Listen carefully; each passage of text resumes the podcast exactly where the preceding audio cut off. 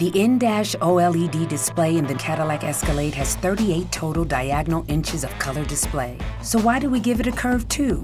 I guess you could say we like to bend the rules. The 2021 Cadillac Escalade never stop arriving.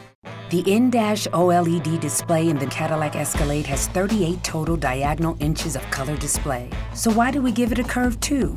I guess you could say we like to bend the rules. The 2021 Cadillac Escalade never stop arriving.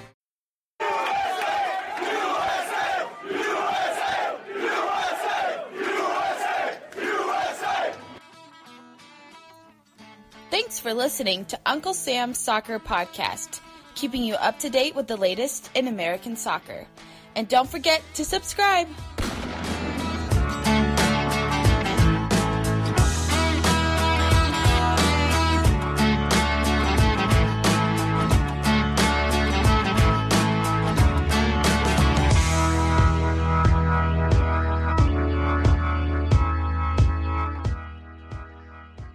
Everyone. My name is Jake Watroba, and welcome to Uncle Sam's Soccer Podcast. As always, I'm joined by Armand Kafai and Steven Jodaran. On this episode of the show, we speak with MLSsoccer.com writer Sam Stejskal as he helps us preview the upcoming MLS season. Please make sure you subscribe to the show wherever you get your podcasts, and make sure you leave us a five-star review. Make sure you follow us on Twitter at UncSamSoccerPod. Leave us comments, questions, concerns. We always enjoy your feedback. Now, let's get to today's episode.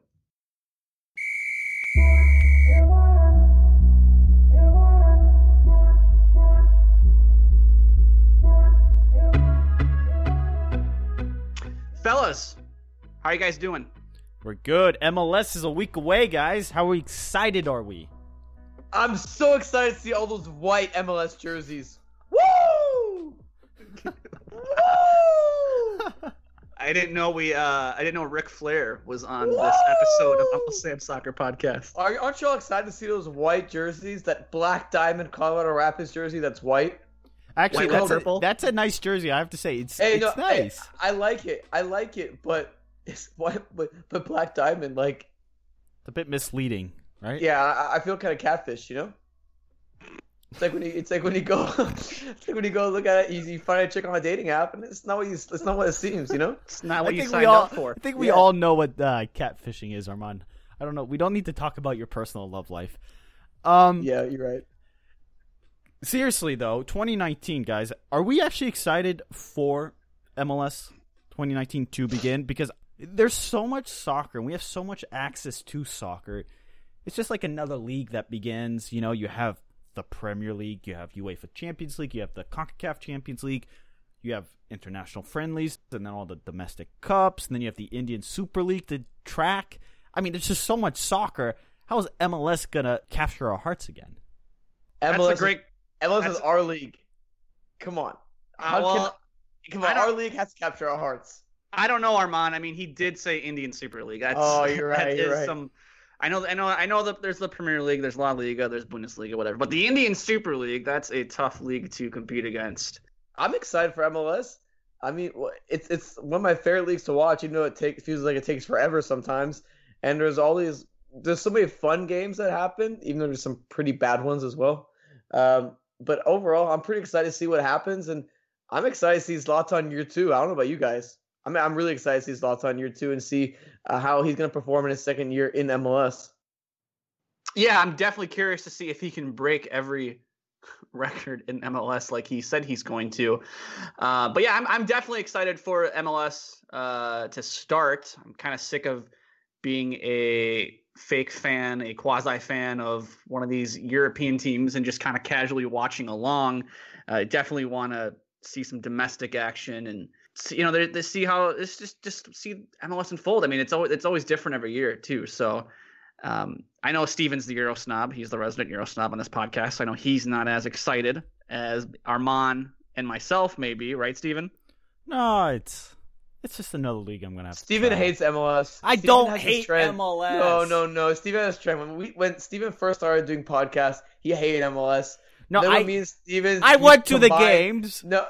Okay, what's the games bubble? I don't care. Then Steven started liking MLS, Oh, and then we started doing his pod. He started loving MLS, and now it's back down to I hate MLS. So there you go. This is the trajectory of Steven's uh, MLS love and hate. So I don't think it's an accurate opinion to ask him how he feels about MLS starting up. It it ebb and flows when he uh, depending upon which uh, the market- Revs. No, it depends on which market he's living in. Uh, you know, he was a huge MLS fan when he was living in Dallas, and then he moves to Madison, and now he's now now he's, a full big, Mingo. He's a big League One guy. Full He's a, Mingo, big, yeah. he's, he's a big League One guy now.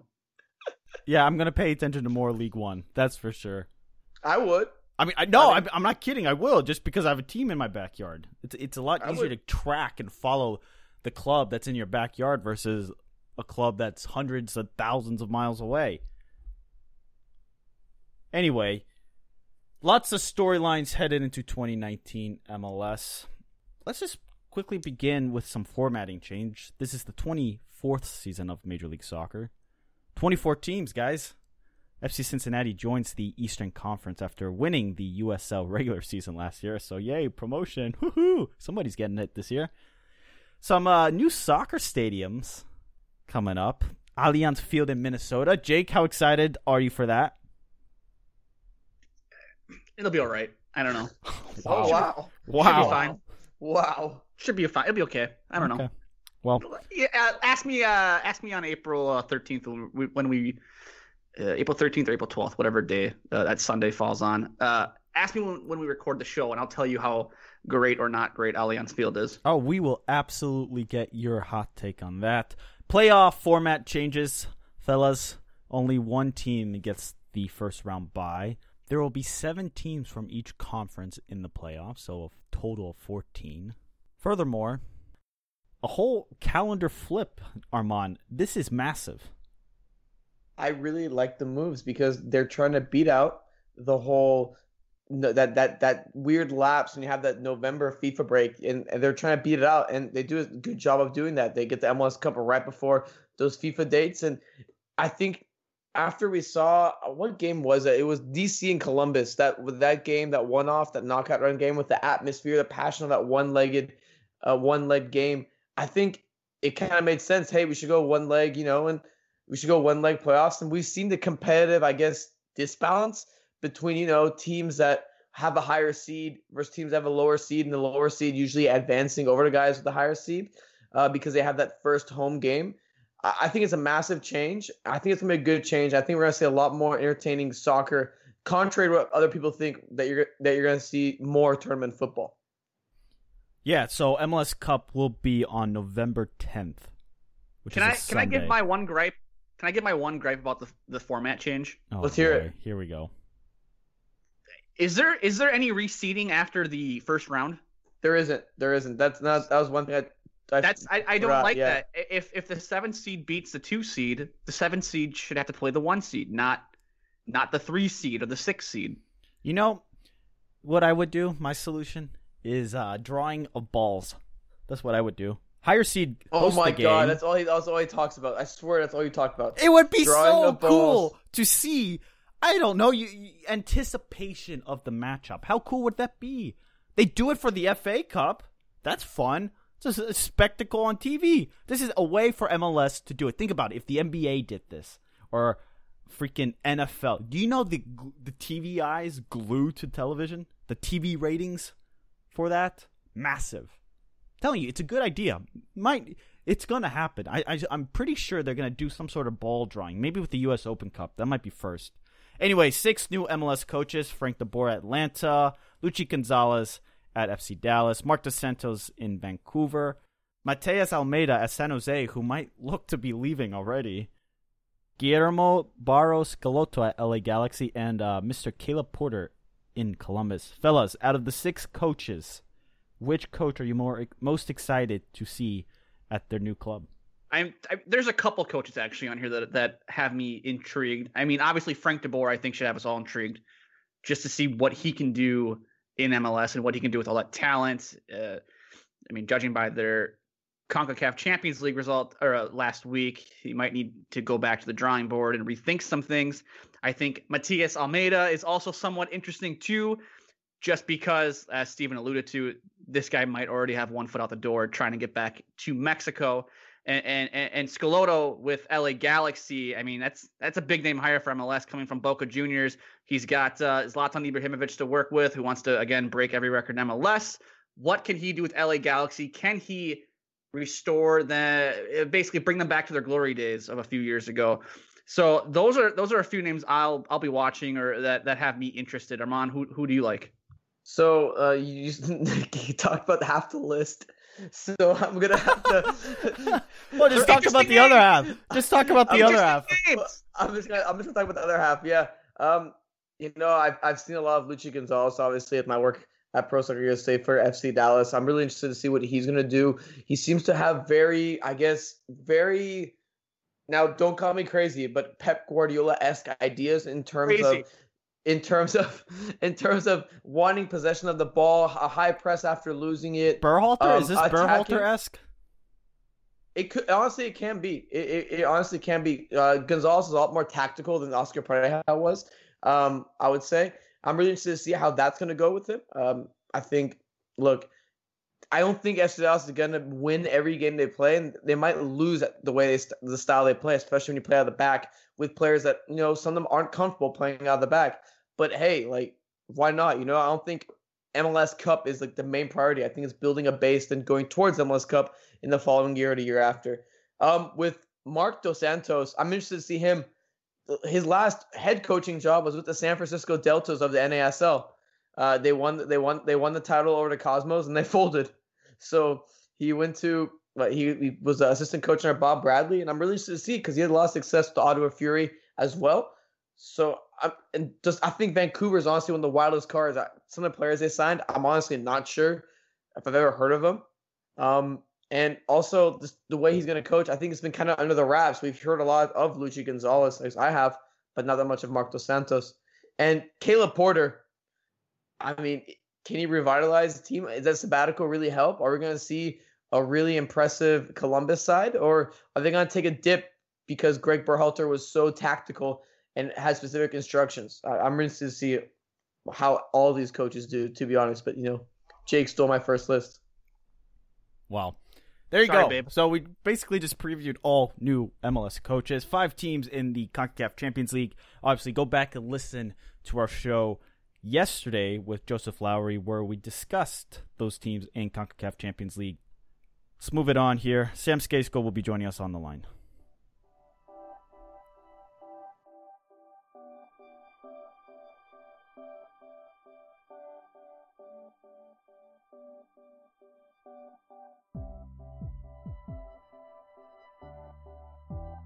Joining us right now on the show is MLSsoccer.com's Sam Stejskal. Sam, thanks for joining us today. How's it going?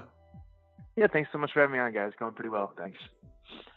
Sam, thank you so much for joining us uh, today. Let's get started in the Western Conference here, more specifically with the LA Galaxy.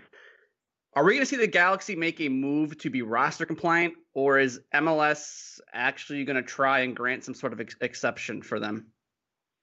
Um, well, there's not going to be an exception. They're, they are going to have to make a move. Giovanni Dos Santos might still end up on their roster, um, but if he does, he's going to have to be bought. There's going to be have to have to be some sort of arrangement where his salary is a, a million and a half or less, and he's bought down with targeted allocation money. So I expect that will eventually happen at some point here in the next few days. Roster, obviously, opening day is next Saturday, so they have to do it before. That um, I'm not sure roster compliance date has been officially announced yet, um, which you know, but usually it's it's it's the Thursday or so before the season opener. Um, so they're gonna have to figure this out here within the next oh 96 or so hours, and uh, you know, but I, there's not going to be an exception. They're not going to be allowed to pay Giovanni four million or six million dollars this year, um, and, and and have him on the roster uh, with their other three designated players. But um, by hook or by crook, I think I think he'll be back. Sam, what type of team will we see out of the LA Galaxy? We know what happened at the end of last season. Ibra comes out, he wants to win. He expects he expects himself to break every MLS record possible. But is it realistic for the Galaxy to be a contender at the end of the season? Uh, I think so. I mean, if they make it into the playoffs, I wouldn't really want to bet against Zlatan personally. Um, and I fully expect them to make it into the playoffs. I think what we saw from them at the end of last year was the most part positive, except for that uh, last 45 minutes against Houston in the finale. Um, but I think they kind of got the formula right. Um, and you know, I think that's some sort of a 4-4-2 uh, with Zlatan and Ola Kamara up top, and then Sebastian Lletget and Jonathan Dos Santos in the middle. Um, you know, they have a new center back, Diego Polenta. Um, I believe that he played alongside Daniel Steres in their final preseason game um, with Jorgen Skjelvik at left back, which is his actual position, um, and not where he was playing last year as a center back. He had a ton of pretty well documented struggles, and it was one of the major reasons why they, they had such a tough go last season. So, you know, they, they weren't far off, obviously, from making it into the playoffs last year. Under the new format, they actually would have made it in in seventh place. Um, and I expect their defense to improve. Their attack should still be great with all of the talent that they have up there. Um, and, and I fully expect them to be back into the playoffs. And with the new format, single elimination, uh, anything goes, right? And if I'm in a single elimination game, uh, season on the line, I want Zlatan on my team. Absolutely, Sam. And last week, you you reported that the Rapids, Colorado Rapids, were locking up Kellyn Acosta, and then they announced that they were locking up Kellyn Acosta, Diego Rubio, and Keegan Rosenberry. What was the, the, the thinking behind that for the Rapids? Um, obviously, Kellen has that 50% tra- uh, 50% of his transfer would go to FC Dallas in 2020.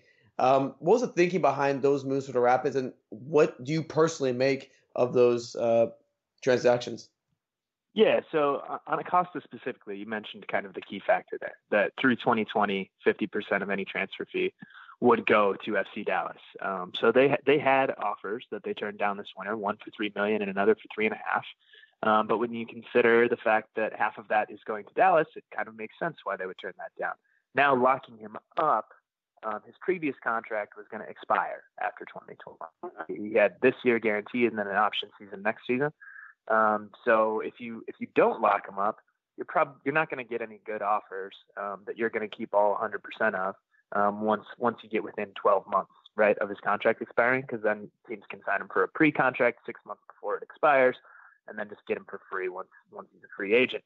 Um, so if they want to ever move him on, they kind of needed to get him a new contract and needed to extend it.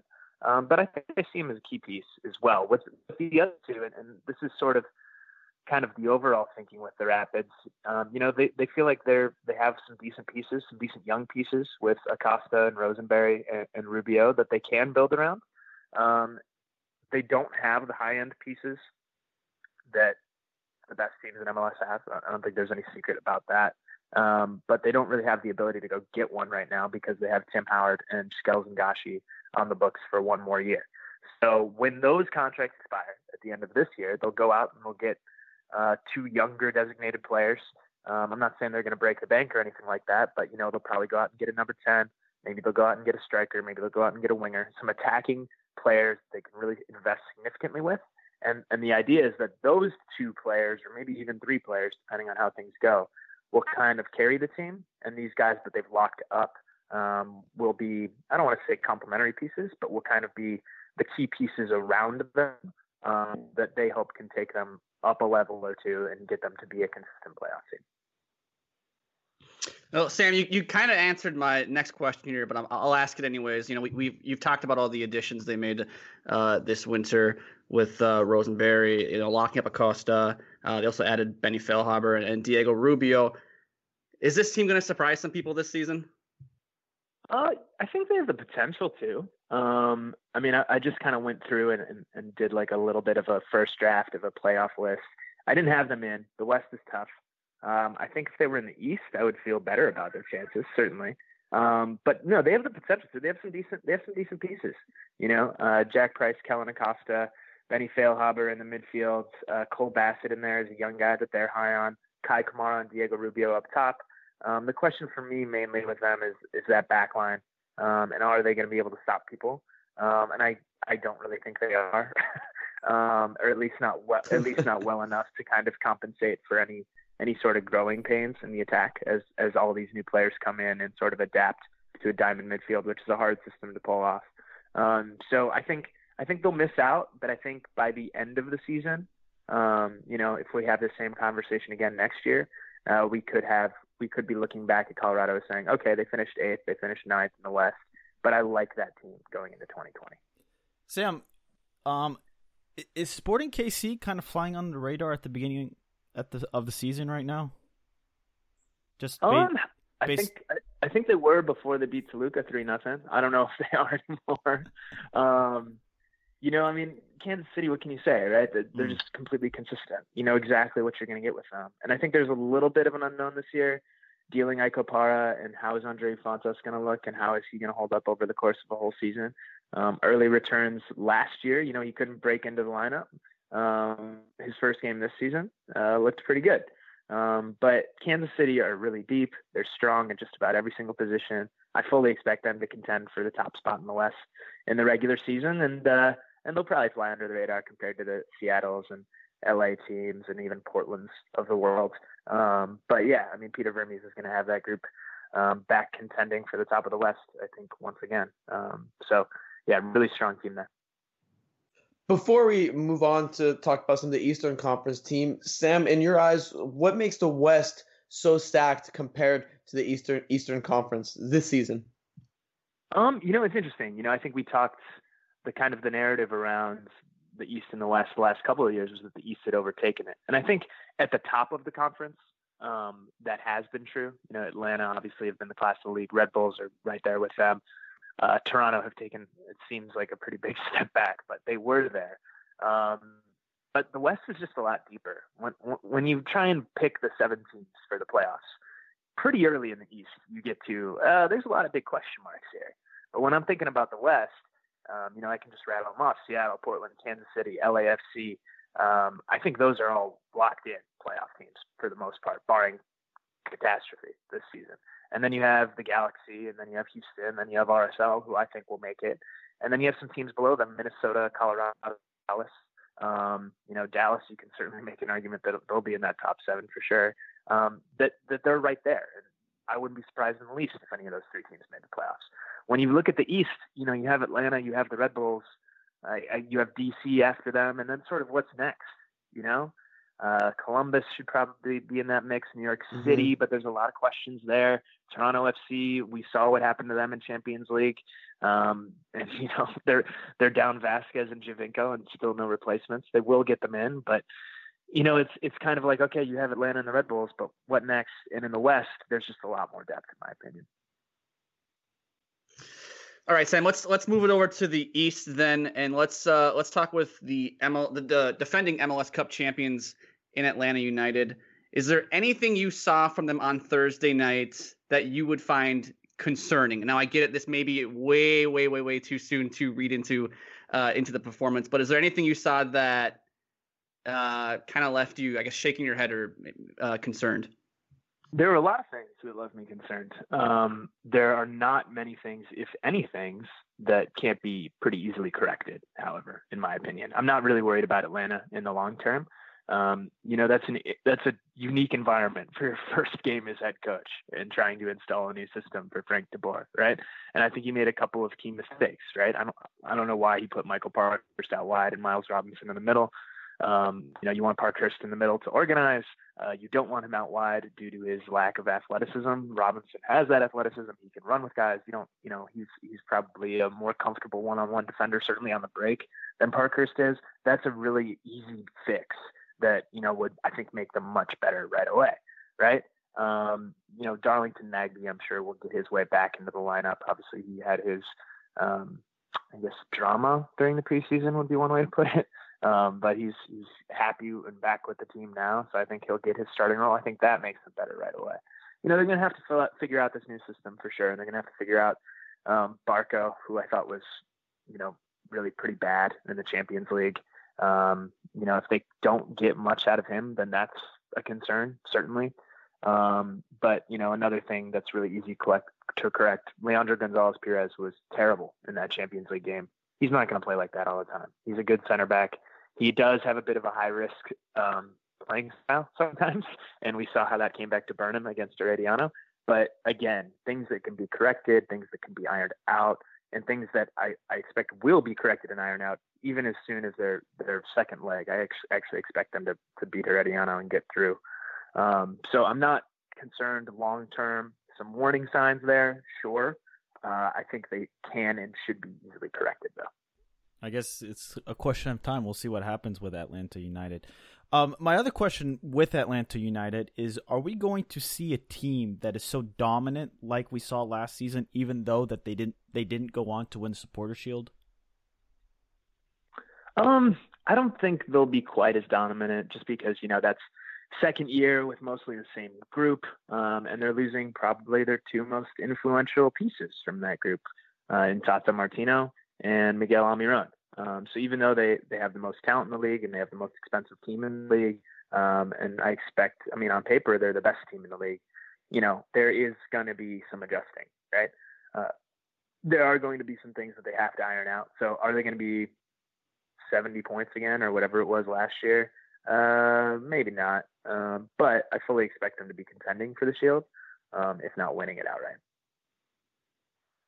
Now, Sam, with FC Cincinnati's addition into the offseason.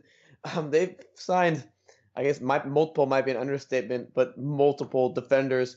Um, lots of center defensive mids. That interesting acquisition of Nick Hagglund for that first allocation spot.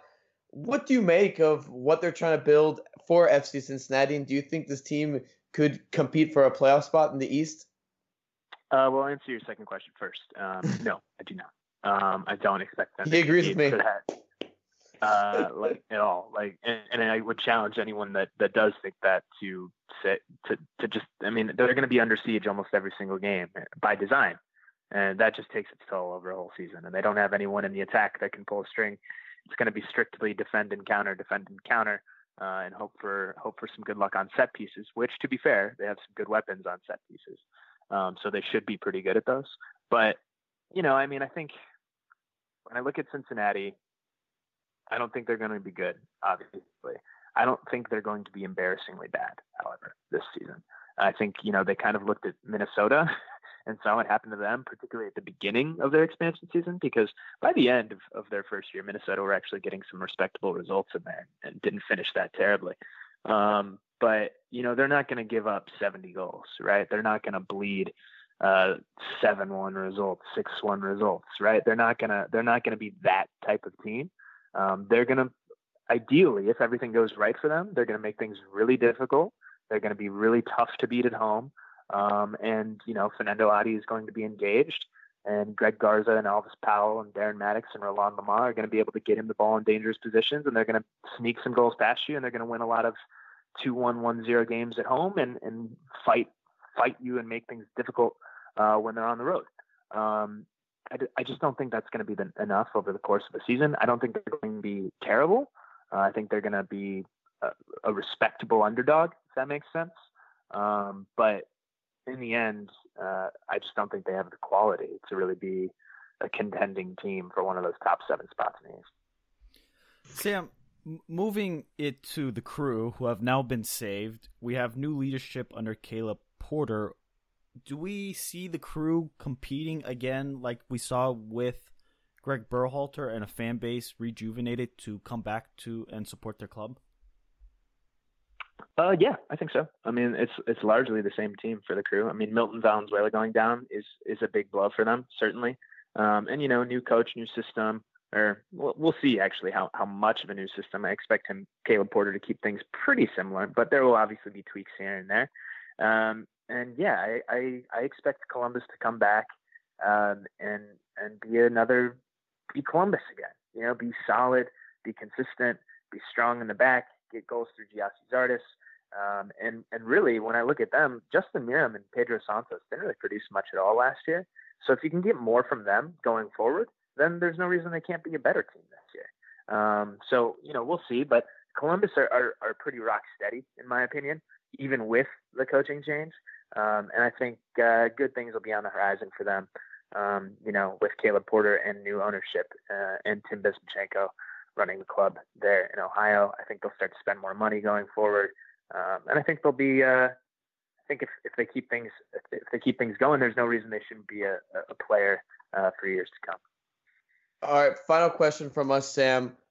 If I'm gonna give you two slots, not just one, but I'm gonna give you two slots. Name two players that we should watch in MLS that could move to Europe uh, that we could be talking about as potentially being kind of like Almiron or even like a Tyler Adams uh, at this time next year? Oh, interesting. That's a good question. Um, you know, Alberth Elis is a guy that jumps out right away off the top of my head.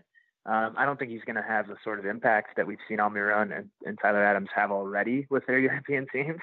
Um, but you know, obviously he had some public, very public uh, transfer rumors and reports going around. So it would not shock me if he's a guy that ends up sold here within the next 12 months. Um, in terms of other guys, God, I'm blanking on names right now. Um, but I mean, Lucho Acosta, right? Um, you know, obviously there's the PSG interest. Again, I don't think he's a guy that will have the sort of impact that an Almiron or a Tyler Adams will um, in Europe, but you know, certainly one that could move. Um, you know, I don't think, but uh, you know, we'll see there. Um, and yeah, uh, I expect more young players to start to head over. You know, I think this is kind of a real paradigm shifter for the league um, this offseason, just in terms of, you know, the money got so much bigger um, for in terms of outgoing transfers. Um, and, and the fact that Almiron and Adams in particular have had such an impact already. And obviously it's very, very early days for both of them, particularly Almiron. But the fact that, that those guys are playing well sort of validates uh, MLS as a market in the eyes of European clubs. And I think you're going to have more and more teams coming over here. You're going to have more and more MLS teams willing to sell. I think the owners' thinking on these things has sort of changed a little bit. And I think the prices that Almiron and Alphonso Davies went for in particular um, are going to set the market in a place where MLS teams simply aren't going to be able to turn these offers down.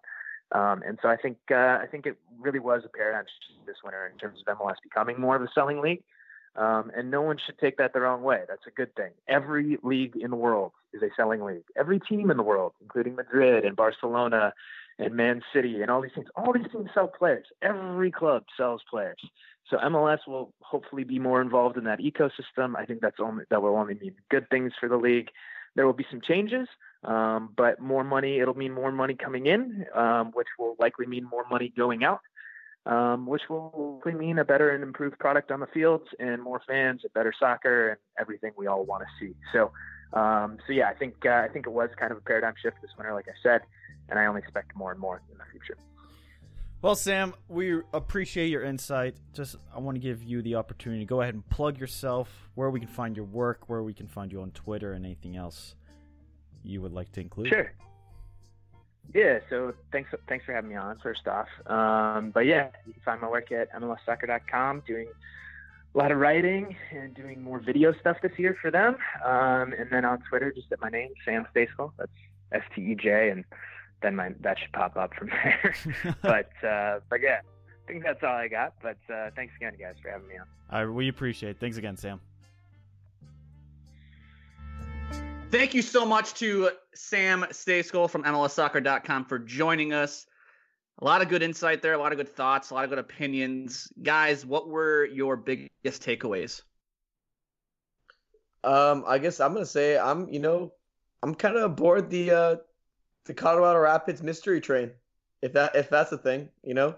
Um, I'm interested to see how they do. I mean, if they have this long term plan, as Sam was saying, of you know, let's get these guys to support some young DPS and see Tim Howard and Gashi's contracts expire.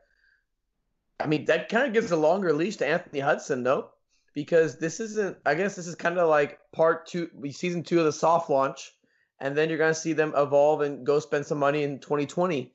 Um, I mean, I'm interested to see how that goes. And, uh, you know, like, I think the Rapids are going to be a really interesting team. And I'm interested to see how, how they're going to do, especially when you lock up, you know, Kellyn Acosta uh, long term, which I don't know what that means for his MLS career. He's against an MLS rest of his career. Honestly, I'm not sure. You get Diego Rubio, who, I mean, I was playing around with some numbers um, earlier last year, and he was one of the more efficient scorers in MLS, if not one of the most efficient scorers in MLS in his limited time.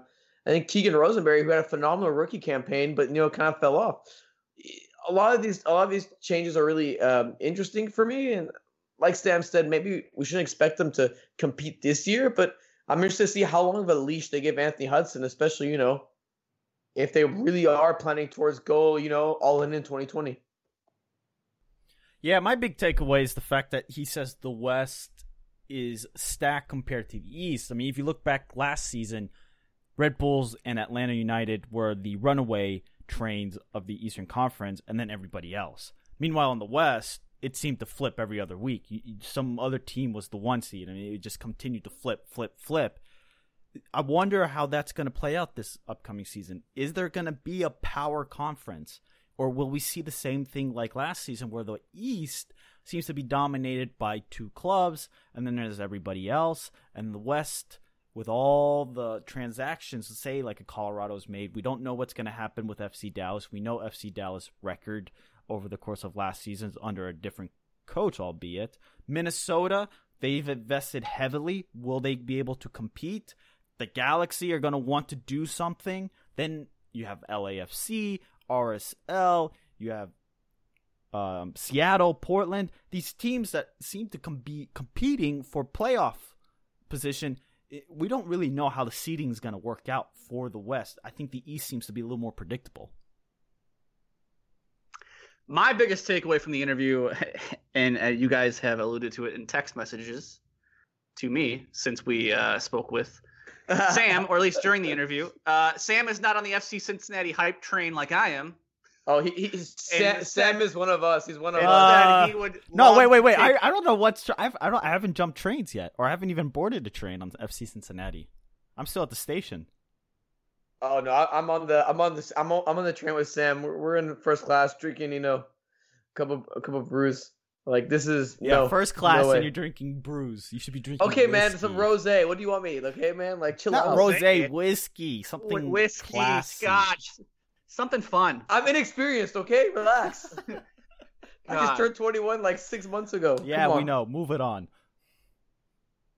Anyway, I'm, I'm just saying he's just not not on the train. He, he did say he wanted to take anyone to task who thought they'd be good this year, and I'm not saying they're going to be great or fun to watch, but I just think with all the added uh, defensive depth, I think they can give teams problems, and I get that they really don't have any attacking pieces outside of Fanendo Adi, but they are going to be the anti Minnesota United. They will give themselves a chance week in and week out because they aren't going to bleed goals.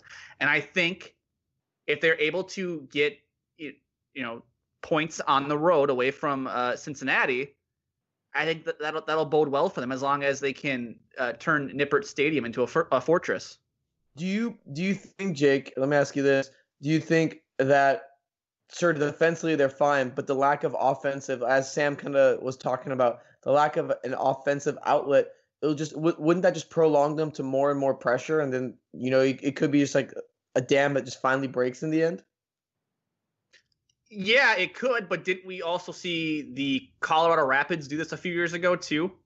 Was it was it was it two or three years ago under Mastroeni with Jermaine Jones? Yeah, is that is that? They were just they they they didn't concede any goals really in Colorado. They were the best defensive team in MLS and they they just grinded out results. And I look, Sam even alluded to this too, which if you're gonna say the East is is soft after Atlanta United and uh, New York Red Bulls and DC United, obviously, if you're gonna say after that the, the talent in the East really falls off, I don't think it's that outlandish to say, hey, uh, FC Cincinnati might find a way to sneak into the playoffs. Well, that about does it for today's show. Make sure you keep an eye out for tomorrow's episode where Joseph Lowery of The Athletic joins us in the counterattack with yours truly. We'll give our predictions on how we think everything will unfold in MLS this season. Make sure you follow us on Twitter at UncSamSoccerPod. Follow Armand Kafai on Twitter at Armand Kafai and Stephen Jodaran at Stephen Jodaran. And you can follow yours truly at Jake Watroba. Again, please make sure you subscribe to the show wherever you get your podcast and make sure you leave us a five star review. For Armand and Stephen, I'm Jake, and we'll talk to you guys tomorrow. Deuces. My local coffee shop is my Penn State World Campus Classroom, giving me the full Penn State experience online. My Penn State Classroom is getting me to where I want to be. Click on the ad or visit worldcampus.psu.edu to learn more. My local coffee shop is my Penn State World Campus Classroom giving me the full Penn State experience online. It's home to thousands of students working together with faculty to advance our careers, change our careers, or finally earn our degree. My classroom is just like every Penn State classroom because it's getting me to where I want to be. Click on the ad or visit worldcampus.psu.edu to learn more.